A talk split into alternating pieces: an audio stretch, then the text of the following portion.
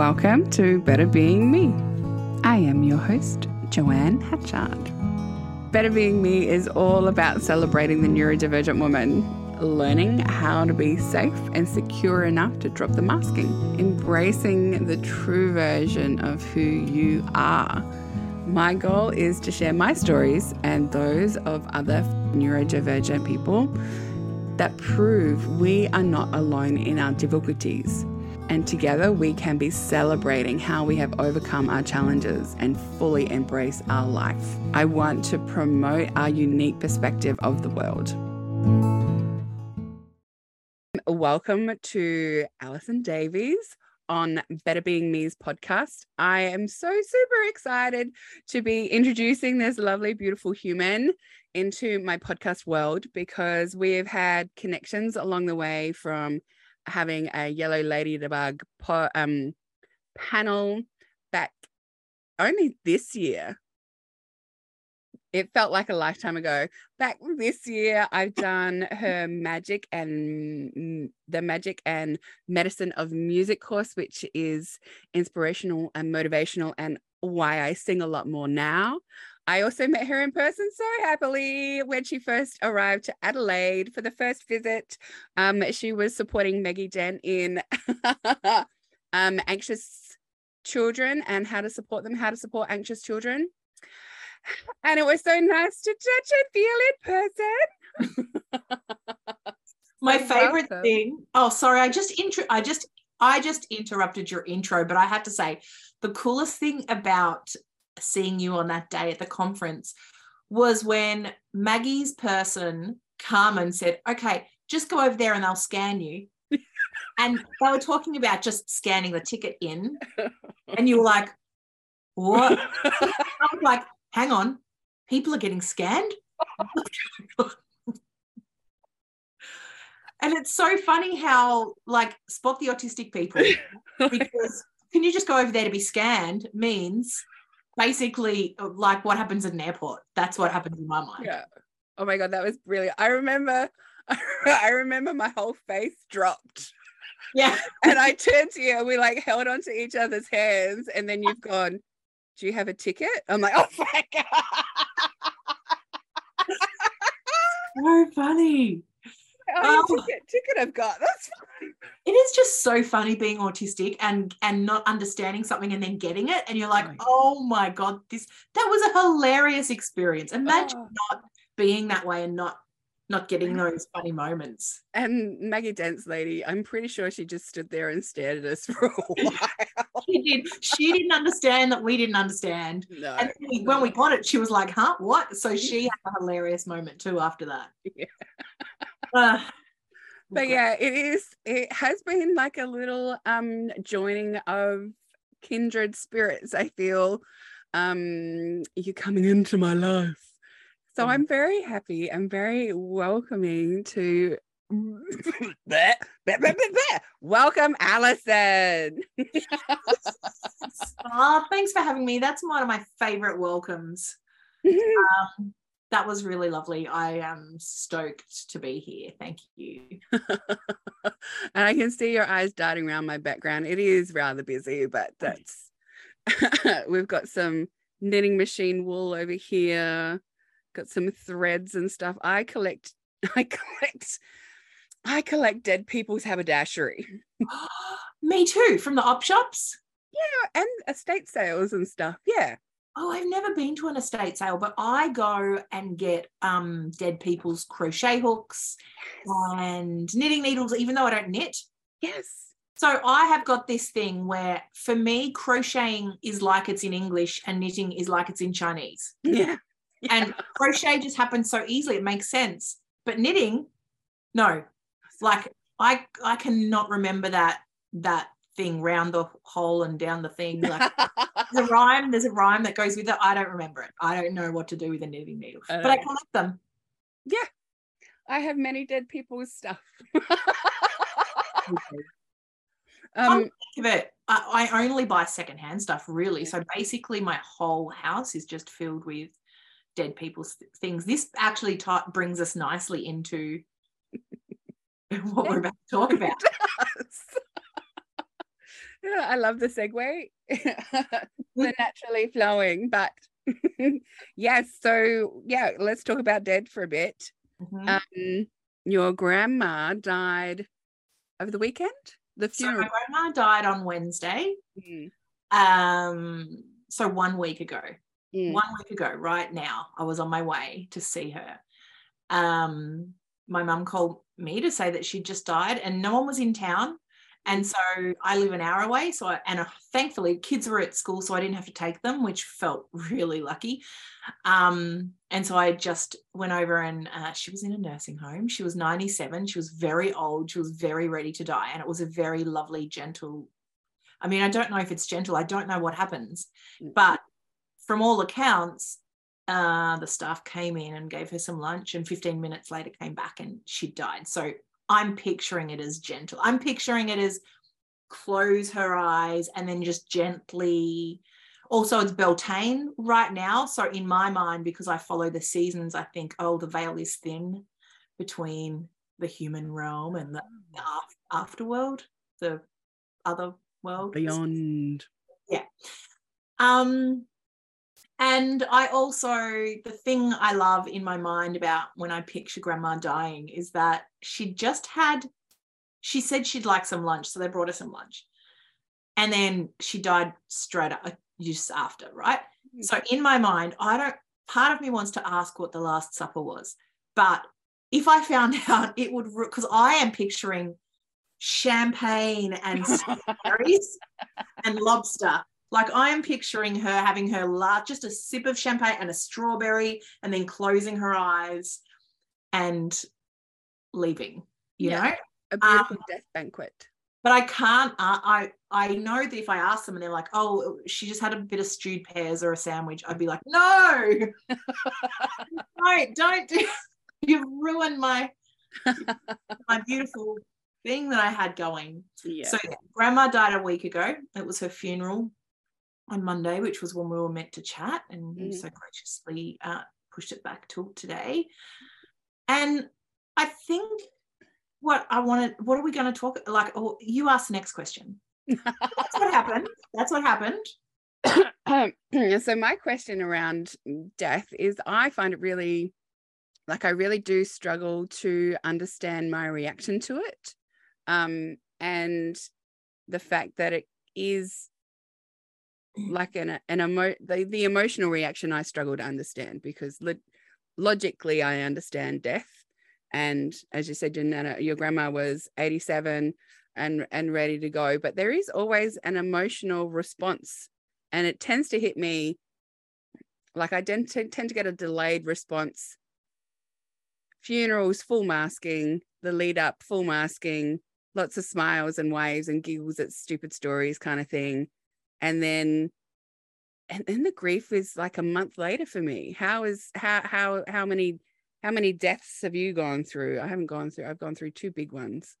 I haven't had um many. So grandma was my third big one. So my um my grandfather her husband died 20 years ago.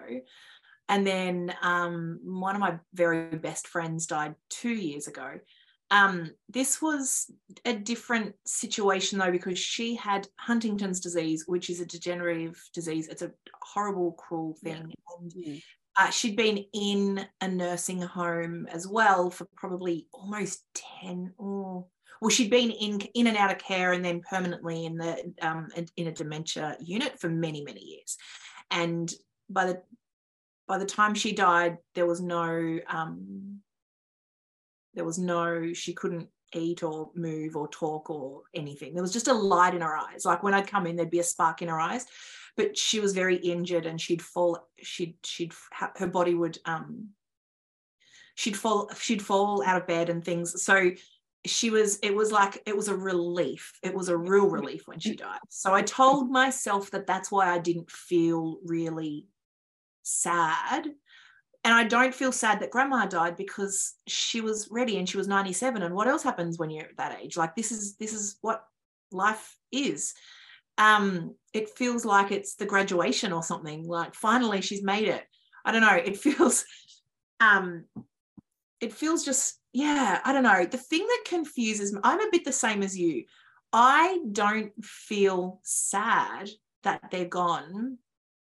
I do I do feel that I sometimes feel tender and aware of the beauty of life and the the the fragileness of life or the the how life can just change. One minute she's alive and the next minute she's not. And that to me makes me feel uh, emotional and alive and tender and sentimental and i don't get sentimental over things but you know when i went there after grandma died i went and sat with her for an hour before anyone else arrived. And it felt I, I cried and i didn't feel sad but it, it felt i did feel tender and it felt like we were experiencing one of those moments in life that doesn't happen very often like you know a birth or a death but it's a powerful kind of thing. So i think i, fe- I felt wrapped up in the realness of the moment. And i also felt it felt so great. Like for that hour that i sat with her there was no such thing as thinking about the bills no such thing about school pickup. Like nothing else was happening in my life. I was just completely present. And that doesn't happen often for me.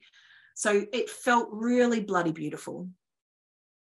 Yeah, it's amazing how how how peaceful it is when you get pulled into those kind of moments, isn't it? And it's it's not yes. something you can always manufacture yourself, but that that that moment you really had no other choice rather than to be there, right? Yeah but the thing is, the thing that gets me after someone dies is that I never miss people. Mm. And this is also the same with like broken relationships that have ended that I've been in. Um, I've never, and friends, like when friends move overseas or friends move yeah. into state, I always tell them, I'm probably never going to call you or text you ever. And I will think of you. And when you're in front of my face, I will love it like crazy. But I'm just, I just don't do long distance relationships. But the truth of it, I think, is that for me, it's it's an out of sight, out of mind thing mm. that I imagine is part of the ADHD or autism. I don't know. I get all those things mixed up now. what bit goes with what? Who knows? Yeah. Um. Yeah. What bit goes with what's debatable. Um. I I I can completely agree with you. yes. Like, and it's so nice not to miss people. I feel like this is a form of like it's presence. Like I'm not yeah. I'm not thinking about someone. I'm not relying on someone. I'm not pining over someone. Mm. It feels nice to go, that was that. That was beautiful. And now that's moved into a different way of being. And now we're here. Or now they were there and now they're not. And it just. Yeah. Yes. And it is hard to explain to someone that perhaps doesn't have those staying mentalities like I don't know about you, but sometimes I feel like I need to put on a show about how sad I am about something so that I blend. but yeah, if I will love you as hard and as fast as I possibly can when you're in front of me. And if you're not in front of me, that love doesn't go away. It's just that I, I have nowhere to express it. Yeah, exactly. I feel the same. The thing that I struggle, the big part of me that is the performance in all of this is me just nodding and smiling when people say things that do not make sense, like, oh, he went too soon. too soon. When was it meant to happen? Like, this is timeless that I didn't get. yeah. Or, um, you know, I just, I just ima- I just turn around and imagine she's going to walk through that door. It's just something I'm like, what? Do you actually? I mean, yeah, like it is a zombie version or like 1950s version. There's a lot of cliche-ish things oh, yeah. that people say when someone dies, like, "Oh, she lived a good life." I'm like, what does that? Because I can't accept anything. I won't agree with any. Well, I do do a lot of people pleasing, so I I do tend to agree with things I don't believe in all the time. But if someone says she had a good life, in my mind, I'm like, what are you actually saying? like yes she's a good person are you saying she had an easy life Mm. are you saying that she had like i just go into overdrive of like what's the actual sentiment here because um when it comes to real talk i can't um i can't like i need to unpack it Yeah, there's no point in not being talk it's small talk. So okay this is small talk. All right i'll just say yes. Smile. I think one of my um things that I've had to let go of because it causes pain in other people is when the person who has died turn, turns miraculously into a saint. Like yes. like I'm I miss this person and blah blah blah. I'm like, well, that's not the person I met. Who did you meet? Because the person I met was a bit of an asshole, actually.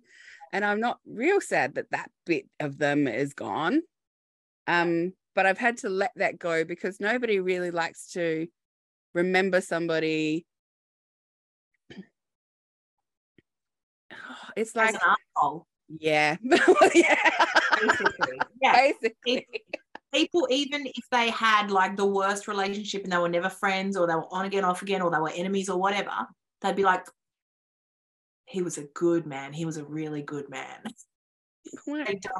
there's no space there for um it's almost like it's disrespectful of the dead to remember that your actual relationship with them Yeah. Yeah. And and. I've I've stopped having I've stopped reminding people because it's not appreciated.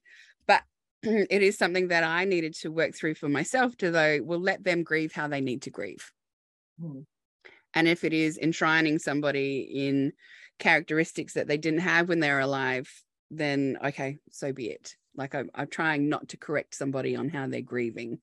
Yeah, totally. Because I'm all, I am all for everybody grieving in the way they need to, and very, very aware of that. And I would never judge someone else. It's just my own experience of it. It's in my own head. I'm like, well, why do you say things like that? And and one thing I do sometimes feel um, confused about, or maybe a bit shameful about, even, which even though I deeply accept my neurodivergence and the way I think and who I am, I sometimes do wonder if this absence of real feelings is a problem. Like it's not that I have an absence, it's not that I have an absence of real feelings. Mm.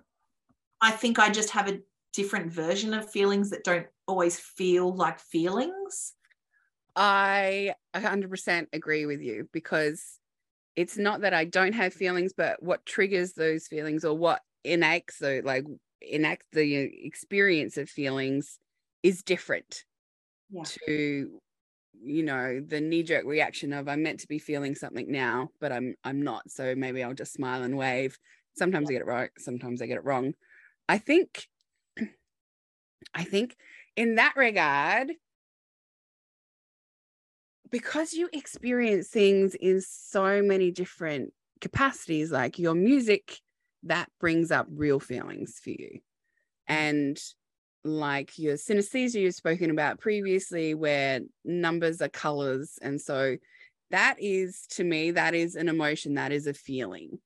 And while you may not be experiencing a feeling in the prescribed manner that has been taught to us from fairy tale to, you know, romance stories, etc., etc., um, I think embracing all of who you are is it, that is your feeling process, like that Uh-huh. passion that you feel around music, that the synesthesia that you have, all of those are embracing feelings and it's just the trigger of how we have those feelings is different for us i think Yeah, that is so true. And I and it's like what you said about the prescribed feelings that we see all around us, like in stories and and movies from from the moment we're old enough to, you know, think about stuff. We're like being force fed these ideas of what love looks like, etc.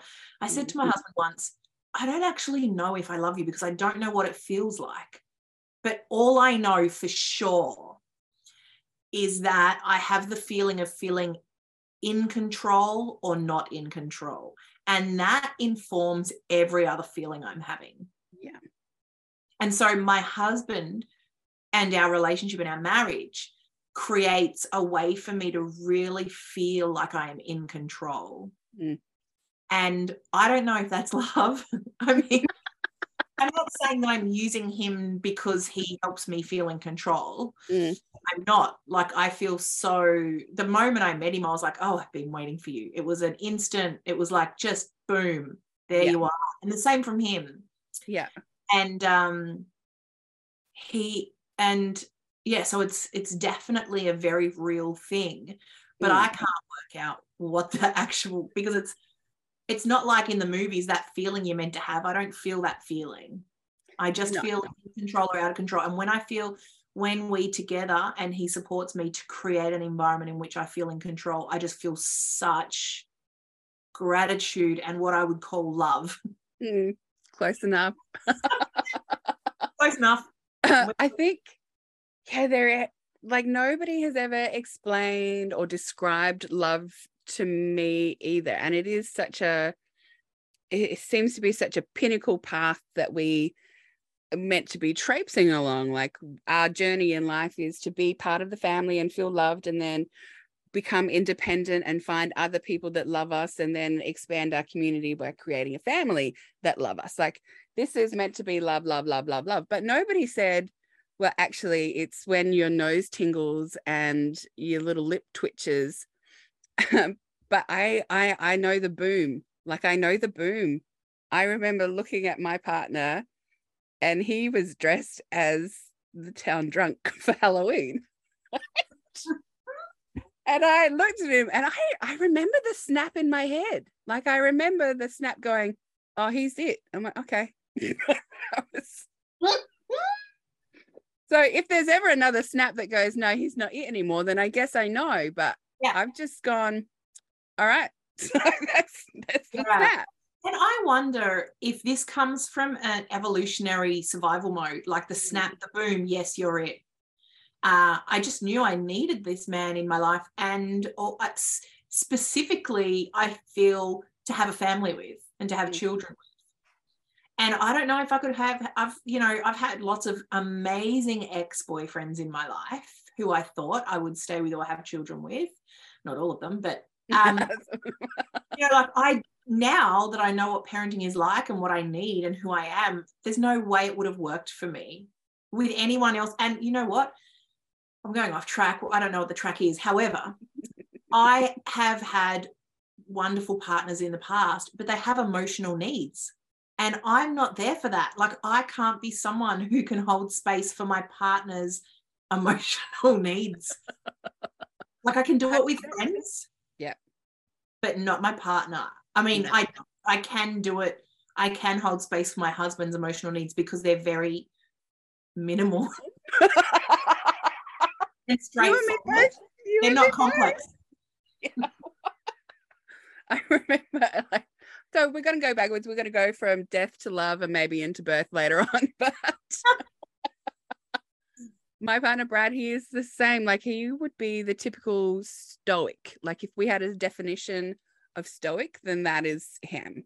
Like he but uh, more than that, he responds to my needs. Like he sees my needs before I see my needs, which is probably beneficial for our family. And I don't know about you, but sometimes I need to be acting out something before I realize, hey, I'm angry or I'm frustrated or I'm happy or I'm I'm I'm getting a little bit too excited right now and I need to bring it down again.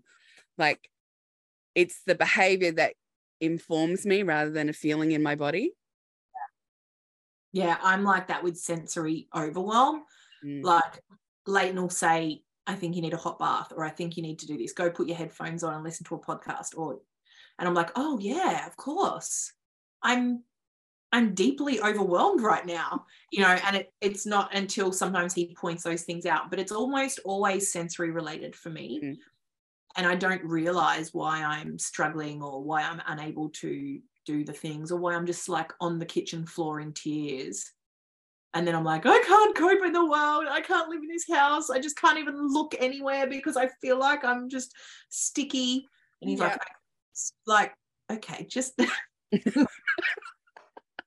just go listen to a podcast. I'm like, "Oh, that's all. Yeah. it's amazing, isn't it? So maybe that's the boom. Maybe that's a snap. That's the world saying, this person is the one who get, that's gonna fill in the gaps for you. Yeah, you know what? And the other thing about him is that when I realized I was autistic, I was 36, and uh, I, w- I woke up during the night. I had a dream, and in the dream, I realized I was autistic, and I woke up with a boom, another boom. Like, whoa, what? Like, like actually in the movies, like I actually sat up, yeah, like they do in the movies, and then I was like, oh my gosh, I'm autistic, and then I laid back down, and I spent the whole rest of the night just going over my whole life, and everything made sense. And my biggest fear was that in the morning when I wake up, when Leighton wakes up and I tell him about this, he won't believe it, or he'll he'll be hesitant, or he'll yeah, even the slightest like mm, would have I would have like hated it. Mm. Um, but from the moment I told him, he was like, oh whoa, like he was just he believed it, he was happy, he was excited, like he didn't question it once, even though he didn't know anything. I don't think he didn't question it because he he understood because he knows a lot about autism because he didn't. Mm. Um, and he just didn't question it no. um, without even really understanding it. He fully believed me. Yeah. That's like the person you need, right? oh, that's that's like that's what dreams are made of. That's, Yeah. that's opposite of gaslighting. Whatever the opposite of gaslighting is, it's just being completely believed. Yeah. Yeah. Yeah. And that is love. Like that is unconditional love, isn't it? So maybe, yes, you do love and understand what love is. It's just that it's not um the warm, fuzzy feeling that we see growing in movies, you know, because I'm I'm I'm always very weird about well, the heart's not actually feeling anything. What's feeling is this space here for me, like my head. That's where that's where all the action is. and if it gets to my heart and my heart aches and something seriously has gone wrong, like it Yeah. It's only happened once that I remember. But it's amazing how these kind of moments pull us into the present, isn't it? Like Yeah. those boom moments. Oh, totally. Yeah. And and I guess whatever I feel, we're the only ones talking about this. Mm. I mean, there's probably probably who knows how many people at my grandma's funeral yesterday are confused about their feelings as well and wondering why I'm not feeling this or why I should be feeling this. Maybe everyone thinks that. Maybe. And maybe they just don't talk about it. I don't know if there's a normal way of feeling and then everyone else is feeling something, a variation of it and wonder like what's Ooh. Oh, that actually, hurts my head. maybe maybe the movies and the stories came up with this thing that this is how you're meant to feel and maybe no one actually feels it and everyone at the funeral is having their own emotional experience just because they're humans but not necessarily No. sadness or loss or grief I don't know how to I don't know how to do I don't know what to do with that. I. I think you could be true. I went to no um finding that out i'm not going to interview everyone everyone who was on the exit now how where are you feeling that and they'll be like Yeah. "Uh, and we we all know that they're just going to say the right thing anyway yeah liars Um, I went to Brian Cox's um I, can't even remember what it's called now. It was like the universe the beginning of the universe. Anyway, it was an awesome thing where we got to see the photos of the Hubble of like of the galaxy. And that Oh. just blows my mind because that's the the wet the, like the breadth of space I cannot even comprehend. And you've just done the same thing to my mind. Like i cannot you can't comprehend how big space is and then how small we are in comparison. But the um the comforting thing was well we're all insignificant. Yeah. and that was okay because then i don't have to worry about anybody else's shit. I just need to worry about my shit and maybe that's going to be the same as at the funeral is if they're all if i'm going to be worried about everybody else's feelings then maybe that's too much for me. But if i'm if i'll just focus on me. Yeah. and all our feelings emotions are just quite literally energy in motion. So all of it just all of us are just humans having a human experience.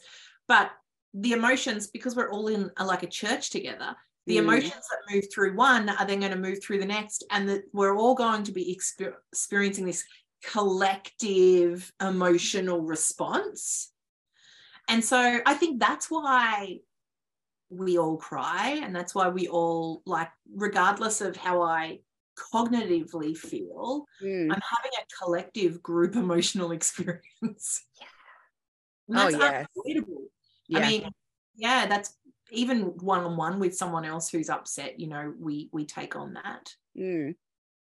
yeah feel it and like, it's very confusing not knowing that that's what's happening is really confusing i remember being at my uncle's funeral and I hadn't met him for years and years and years. And my dad was behind me, and he is not a man that cries, but I could just feel his sadness. And I'm a crier, so it doesn't take much for me to just sob like openly. And it wasn't because I was sad that this person had passed, because I, mm, like, nothing in my life was changed. Yeah.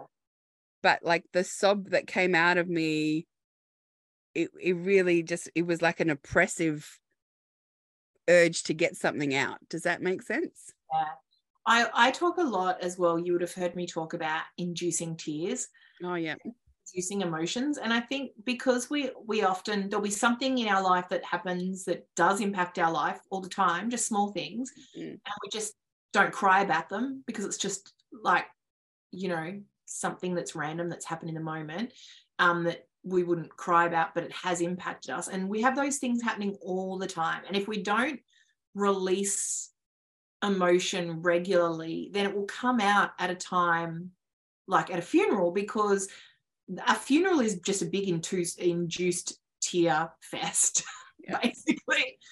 And so I reckon that the people at the funeral are not just crying for grandma or your uncle they're crying because they're in an emotional place a community of people who are all teary so everyone's having this teary experience but i reckon they're crying about the, uh, the things that have happened in their day and their week and their year that are just still pent up inside yeah yeah they don't have to be thinking about those things, but the pent up emotion from all those things is inside, waiting to get outside. Mm. And you go to a funeral and it's acceptable to cry, and people around you are crying, and all of a sudden you find yourself crying, and you're just releasing yeah. all sorts of things. Yeah. It's yeah. healthy. Um, we should just go to funerals every night. Say, do we like just drop into random funerals and have a like a little cry and then hugs because hugs are all around and I love hugs. I really I'm a big hugger, so lots of hugging and then you get to cry a little bit more. Maybe yeah. that's a new therapy, like funeral that, therapy. That uh it's there's something in that. Like I don't think it's actually appropriate. However, it would be really efficient, effective. Yes. Like a little weekly funeral drop by. Yeah. We should should like create a new business. well, maybe maybe it would be more appropriate if like there were like a lonely person who passed away and had nobody come to the funeral. Yeah, I would go like a rent a crowd, and I would actually cry for their loneliness as well, yeah. like for real. Yeah, because yeah. I even if I'm not having the feeling myself, I can cry for the humanness of other people and their experiences, even when I don't get it, even if they're saying things like, um, oh, he, he had a great life or whatever. I mean, I understand what that means in its basicness, but then I feel annoyed that the other person has said something basic. Yeah. and then I like want to unpack it, but then I can go into understanding their humanness. Mm. And I can feel that for them. Yeah. Yeah. I remember when my nana passed away, we'd made I I I, walked into her house because I spent a lot of time with my grandparents and I walked into their house once and she was sorting out her drawers like her paperwork and stuff and I said what are you doing? It's a beautiful day. You could be doing anything else. She goes I'm just a little bit worried that when I die that they're not going to be all sorted. And I'm like well don't you worry about that. I'm on it that is what I will do when you pass away. I will sort out your stuff because I love doing it anyway. So it wasn't a problem. but I um when she did pass away, the first thing I got home was I started to unpack her drawers. like, but mum wasn't quite ready for me to be doing that. And I forgot that I forgot that mum exists and that, you know, her mother has just passed away. And yep. so she kind of like went, uh, Joanne, what do you think you're doing? And I'm I'm fulfilling my promise that I gave to Nana that I will sort out her drawers. And yeah. she didn't have to worry about it. And I assumed from that moment on that she never worried about her drawers because that was my responsibility. Yeah. Not you just forget other people sometimes. I I definitely I think it's definitely a case of forgetting that other people exist rather than discarding other people's feelings. But I think other people see it as you haven't considered my feelings. But I just forget, I genuinely forget if someone isn't in front of me I really do forget they exist. Even my own kids, like uh, Leighton has to tell me uh, that it's time for school pickup because it won't occur to me, mm. like in in those hours when I'm not when they're not there. I genuinely don't. My mind just doesn't go to them. Like I don't. Mm. There's no perception of that reality. Yeah. And as much as it can make sometimes I, I feel a bit that I think I used to feel a bit of shame around that as well. Like that and the not feeling feelings the way yeah. I think I should feel them made me think maybe I'm like a cold mother. No I'm not. But um it's it's really there's a lot of good as well that comes from just being an out of sight out of mind person because i can be just be like i'm here in this conversation with you now and I don't even know what else is going on in the world. And it's just, um, or else I can be daydreaming. And this is my my biggest reality. I'll just be in my head. The kids will be talking to me. I won't hear. I don't even know they're there. I'm just in my daydream in my head and I'm having a scenario in my head. Mm. Um, and that's my whole reality. and it's not very practical, but it's bloody nice. Yeah. It yeah not very practical. I do have an alarm to tell me when school pickup is so that helps me bring it back down.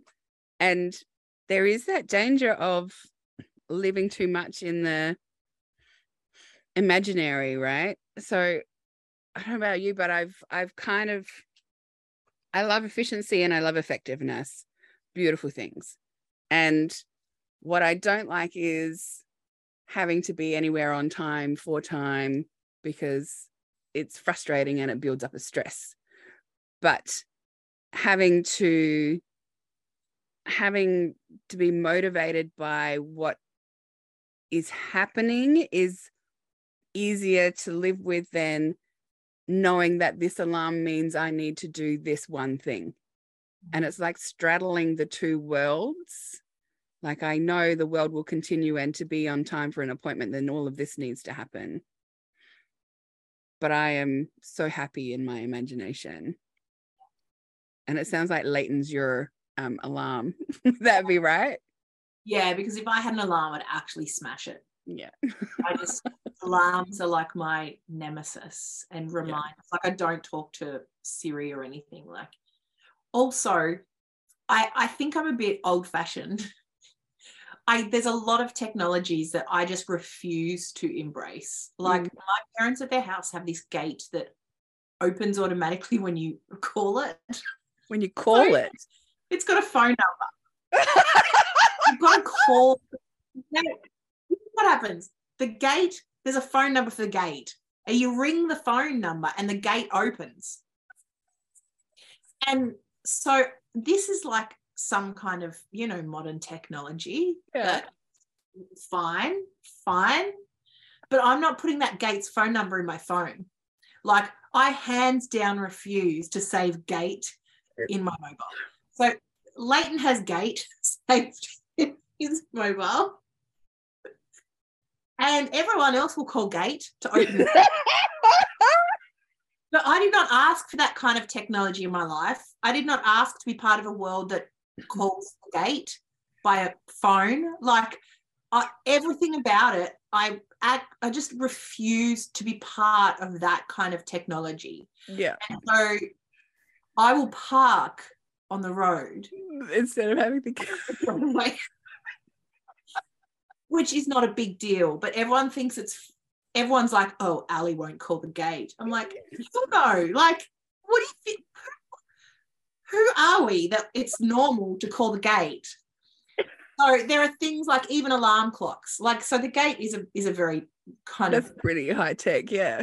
high tech version of this scenario, but the no, no, no alarm for me. No, I did not ask to be part of a world. It's even with text messaging.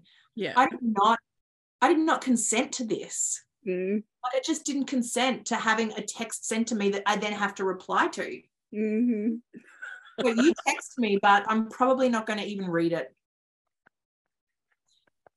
It's it's non-consensual technology, and I feel like I'm like what we used to. I remember we used to laugh at grandma and part like back in the day. Grandma bought a microwave. This must have been the 80s, maybe. Yeah. Grandma bought a microwave, and Pa was like anti, like no way. It tastes different. I'm not eating anything that comes out of the microwave. He only wanted it cooked in the oven, right? So Mm. grandma started just tricking him and pretending she was cooking in the oven, but she was doing it in the microwave and he had no idea, didn't taste different or he didn't notice. But we were laughing about how cynical old people are with new tech. And so maybe I'm that person, but I also don't eat it out of a microwave. So yeah, because it does taste funny. and um I yeah maybe maybe I'm just that person who refuses to go there, but I I just feel that um that's that's just a weird part of the world that I can't get involved in, like text messaging, um, even messenger threads, you know, the family Oh, yeah. messenger threads and stuff. Oh, so like you write something, someone else will write something and everyone will comment on it, and then you write something and all you get is a love heart emoji. And I'm like, why is mine why is my experience With less that important? stuff. yeah like that that was a cop out i don't understand how to communicate on here but i feel like you just copped out by giving me a love heart emoji instead of like actually responding with words so i just can't be part of this place so you're just noping out of there. I am I, I love tech technology and I love all the gadgets and all the bits and pieces. But calling a gate might be like I might just sit there with my phone one day and open and close the gate. Be like, So- who's this number you keep calling? Oh, that's a gate. Just like I don't know how much time you spent on farms, but having to call a gate that would have been so much quicker than getting in and out of a damn truck. definitely but you got to call it and then you got to wait for it it actually answers What does it say? um, oh, i wish i had my husband's phone right here now and i could call it and see what was happening um but i don't Can I call it? I don't know the number. Oh. So if you call when you call it, it's you got to wait for the ring. Like in the end, it'll be easy to jump out of the car, open the gate, drive through, close the gate, jump back in, and off you go. That would be quicker, I think, because you have to like you have to get your phone out, then you have to scroll through to G, find gate, and then ring it. You got to wait for it to ring. It rings like once, and then I think it just goes to a recorded message saying opening or something. But then it's a slow open. It's a slow open. It, it doesn't just whip open. It's like a slow moving. Could you imagine if you could record the message though? We had Yeah. we had a card that my grandpa recorded his voice into, like it was a Valentine's Day card for Nana. And like Mhm. after he passed away, about 10 years later, I opened it up, heard his voice, and just crumbled into tears. Wouldn't it be awesome if we could have Nana opening the gate? Be like, oh, hi, Ali. I'm just opening the gate now. Oh, I would love that. That, that- would be awesome.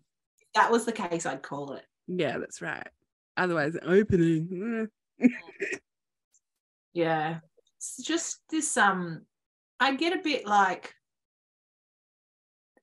I don't know what it is. I think the more tech there is, the more I fear that I will experience sensory overwhelm mm. from, so every new tech that I encounter is just a step closer to something that feels very sensory difficult, sensorily difficult for me, even though mm. that the gate in itself probably isn't a sensory problem for me, but it's an indicator of things that are changing that make that, yes, they're meant to happen to make your life easier. Um, but technology for me has ultimately led to lots of sensory my sensory um, difficulties are really like one of my biggest struggles in life mm-hmm. um, and so i think maybe from an evolutionary point of view newness and changes in the way that systems work and stuff um, yeah. my brain's like hang on what what's going to happen next yeah because it is it is like a step further away from the end result like from farm to table kind of thing. As soon as you start introducing technology you're getting further and further removed from the process. Yeah. Like you said calling the gate although i mean i would have got shits and giggles out of it for hours. But yeah. it, it is just an experience of getting out of the truck opening the gate and then just hanging around and then closing the gate and then oh closing the blah blah blah. Like there is a removal from the actual thing that we're doing. Yeah. And same with like using the microwave for cooking. I my my son eats pies like 24/7 mainly and we cook them in the microwave. But the food that comes off the oven tastes better. like it, it just does. And it's almost like that technology is and I know you love the the most simplest processes possible like yeah. very mother earthy is yeah. your vibe kind of thing. So yeah. the more technology you're introducing the further and further away you're getting from that um, process. Maybe that's something about it. Yeah i think that's definitely something to do with it as well. And also uh, um, technology means that things don't happen in the moment and then they're gone. Oh, unless you're on snapchat i guess and things disappear in 24 hours. However you know, like if someone texts you, like back in the day, if someone called you and you weren't there, oh, they missed you. Fine. Yeah. It's done. That experience is over. Now, if someone texts you, it's there's still an expectation on you to reply. And I don't have the capacity to function in the world on getting all the things done. I get a bare minimum done. You know, I really don't, I really don't even get food or meals done or like Hmm. You know, I have floor drobes. My my my floor is my wardrobe, and all the kids' rooms and everywhere. There's just I just everything. I just drop everything on the floor. There's no, and I don't like that because that's a sensory problem for me too. But I just hmm. can't get shit done, and so I can't come. This it adding text messages or anything extra in the mix where it's still there waiting for you. Even if I'm like, right, I'm going to ignore it today whilst I just try and cope with life, it's still there tomorrow. It's still, still comes. Like it, this thing, this experience never ends because there's an expectation on me to be part of it. Non-consensually, I should reinforce. And so it just feels very like um not something I can be part of. In which would you like the quill and the homing pigeon back or we I want the quick quotes quill. So it just writes down, you know, the quick quotes quill from Harry Potter. well, my kids, my kids, Harry Potter is a special interest in our house of, of my kids. So mm. therefore, my husband and I know everything about it. They have a quick quotes quill, which just writes quotes on her behalf, and she doesn't have to do anything. quill just writes the quotes. Just writes. like an auto replier. Yeah. Oh, I had I turned on auto reply to I think on one of my Instagram things and I assumed it just sent the first auto reply the first time they contacted me.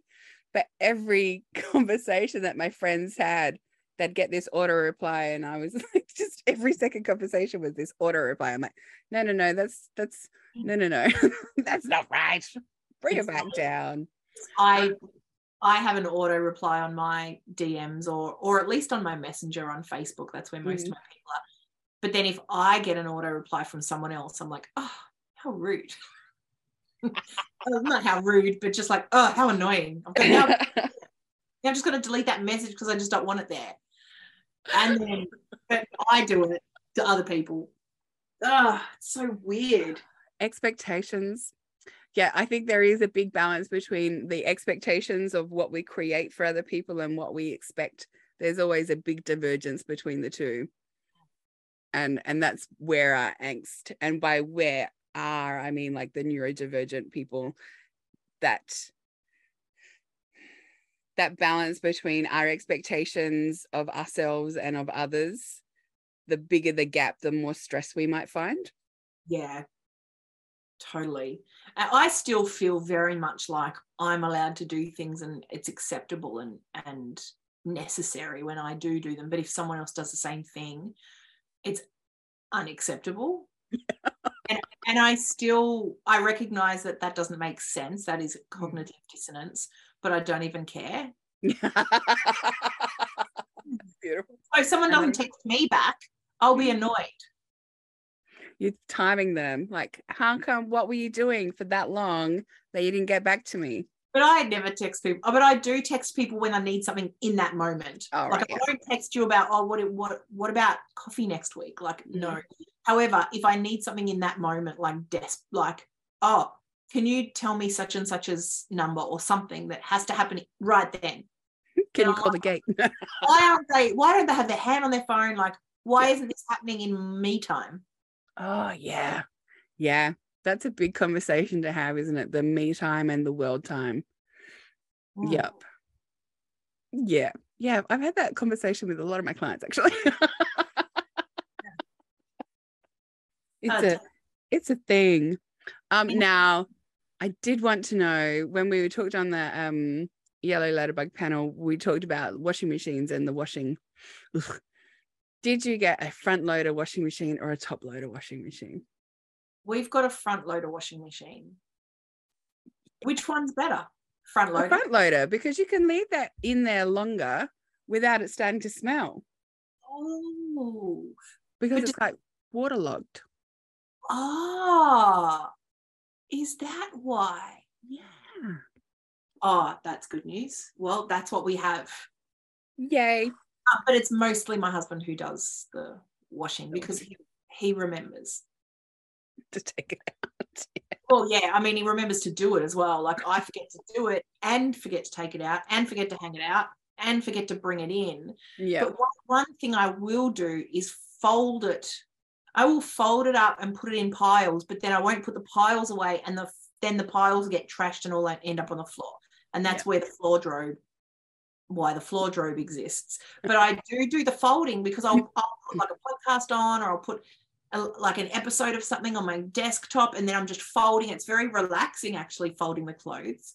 I love folding the clothes. Yes. Yeah, but I do it in a way. I often will do it on the couch and then leave the piles there. And then I get angry at the kids for coming in barreling onto the couch and knocking all my piles over that took me two hours. Yeah. How dare you use the furniture how it is meant to? Yeah. It is currently yeah. holding our laundry.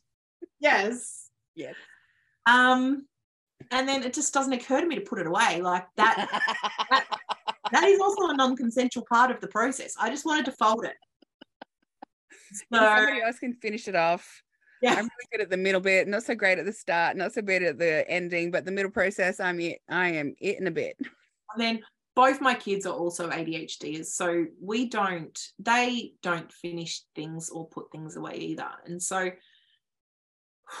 we just, I remind myself that this is our culture, mm-hmm. that it's okay. But I do sometimes feel sad about um, having to like wade through any rooms. You have to wade through piles of stuff. I think that's where my sensory starts is if my environment is cluttered, then I get frustrated. But also I am in charge of that clutter. Me too. And it's a just a it's a dreadful cycle of like not being overwhelmed from the clutter but but then consequently not being able to do anything about it because you're in overwhelm mm. and that's why i find myself so often just on the floor just going i can't live in this house i i like i can't even open my eyes and that's when my husband's like okay let's just do something and and he cleans and and then you bam Mm. Ah. Beautiful. we covered a lot of good topics today. we have. I feel like it's kind of come to a natural conclusion, which is nice because I'm pretty bad at finishing stuff. oh, me too. I hate saying goodbye. Anytime I do a video, I'm like, okay, bye. Bye. bye. And then, but I'm not like, some people do a full outro. Oh, like yeah. They actually have a spiel. What's uh, your spiel? Do you have a spiel? Oh, I don't have one. I'm terrible. I just always go, okay, um, oh, all right, well, see ya. Okay, bye. And then I blow kisses and I'm like, okay, bye. Like I just ending is it's not an ending, it's just a pause in this conversation, and we shall return momentarily in the future. How's that? One day when you least expect it. Yeah. we will be at your funeral.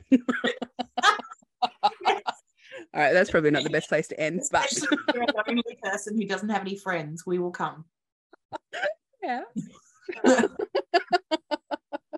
That's a really like I actually think this that's a very therapeutic idea. And I wonder if there are people like I wonder if there are lonely people who go to people's funerals for a sense of connectedness. For a sense of well, it could be, I guess.